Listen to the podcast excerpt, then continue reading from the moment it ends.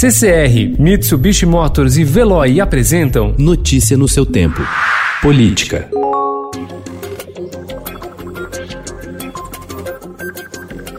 Sob cerco político e após acumular seguidas derrotas, principalmente no Supremo Tribunal Federal, o presidente Jair Bolsonaro desafiou ontem o ministro da Corte Alexandre de Moraes e disse ver brechas para o descumprimento da decisão que barrou a nomeação de Alexandre Ramagem para o comando da Polícia Federal. Na ofensiva, Bolsonaro afirmou que Moraes quase criou uma crise institucional. Com uma canetada dizendo em impessoalidade, ontem quase tivemos uma crise institucional. Quase, faltou pouco. Porém, apesar da subida de tom, o governo está coado.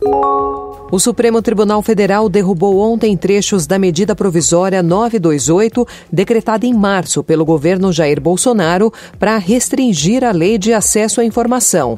Por unanimidade, os ministros concordaram com o relator Alexandre de Moraes.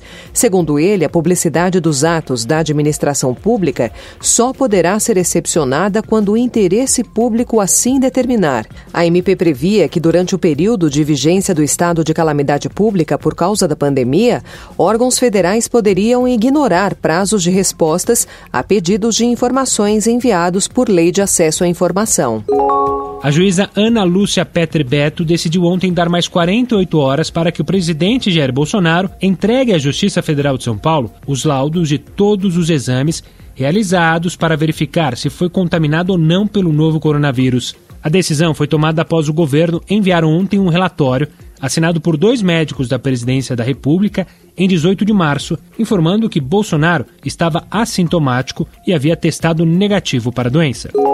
Ao mesmo tempo em que trava uma disputa judicial para não divulgar os resultados de seus exames, o presidente Jair Bolsonaro afirmou nesta quinta-feira que talvez tenha sido contaminado pelo coronavírus.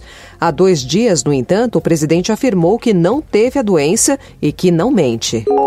Em meio à pandemia do novo coronavírus, nove centrais sindicais vão fazer hoje uma celebração online do 1 de maio. Pela primeira vez, a data não será comemorada com shows e discursos para milhares de pessoas nas ruas. A comemoração do Dia do Trabalho também deve ficar marcada pela presença de antigos adversários políticos no mesmo palanque virtual. Embora algumas delas devam fazer discursos fortes contra o presidente Jair Bolsonaro, essa não deve ser uma bandeira única do evento.